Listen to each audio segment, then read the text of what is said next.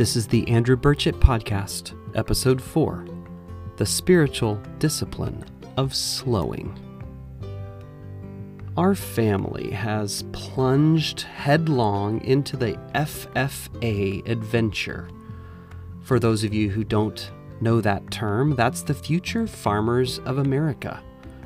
And Mimi, who is our youngest and 14 years old, is taking on the responsibility of raising a lamb. It will only be a five month adventure, ending with showing the lamb and selling it at the Silver Dollar Fair. It should be a really good learning experience for all of us. My father's family was in farming and ranching just two generations ago, so this feels a little familiar. And years ago, we were blessed to live among the orchards near the Sacramento River with our young family at the time. And we found the rhythms of agricultural life absolutely delightful. Now, it wasn't until 1370 that the first public clock was installed in Germany in the square. And then, well, it changed the world the idea of marking time changed the world. The rhythms prior to that was going to bed when it got dark and rising when the sun came up. Days were long and full in the summer and short and slow in the winter. There was a rhythm to the day and even to the year, and it was the French medievalist historian Jacques Le Goff who said this Life was dominated by agrarian rhythms, free of haste, careless of exactitude, unconcerned by productivity.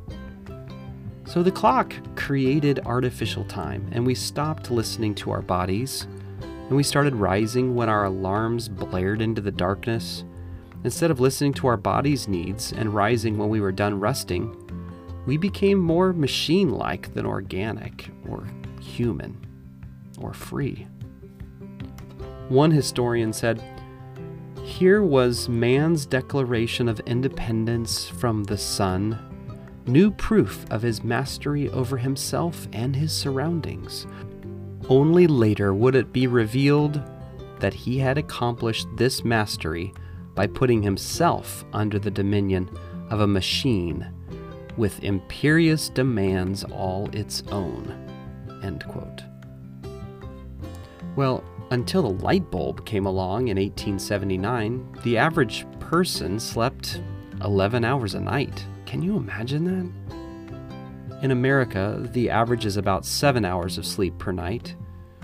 And in 1820, about 70% of the entire U.S. labor force were farmers. We were a nation of farmers who understood the rhythms of days, months, seasons, planting, harvesting and working while there was sunlight, not pushing ourselves to the limit under artificial light. We understood the natural, God created rhythms, and we were forced to live within them. Today, only 1.5% of the U.S. labor force are farmers. And I'm not going to try to convince you to become a farmer, although I think we would benefit from more Americans working farms. But I do want to point out that farmers submit themselves to limits.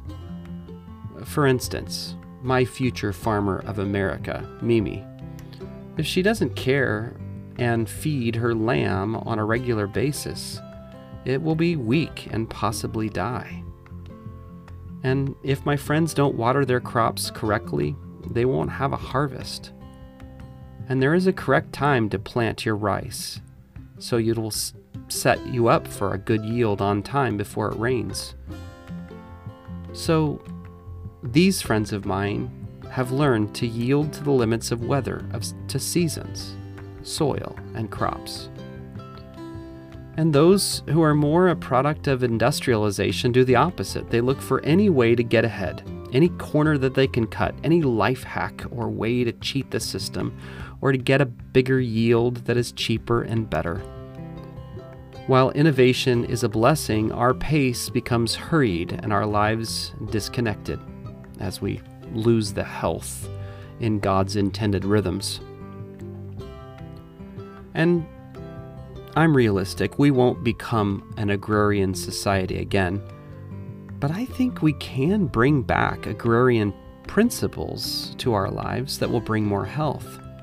This would involve rhythms, rituals, seasons, integration. I want to yield to God's intended rhythms that He's provided in nature. John Mark Comer writes this quote, Rituals are the habits of meaning that give us an anchor and add depth to our lives. The repeatable practices that have come preloaded with sacred imagery and beauty. While we still have rituals in our Western lives, such as weddings and funerals, we have, for the most part, gotten rid of them or no longer believe in them. As a culture, we're losing ritual and we're losing rhythm. We're losing rootedness and depth and anchoredness because time and rhythm and ritual, these things are no longer external forces that we submit ourselves to.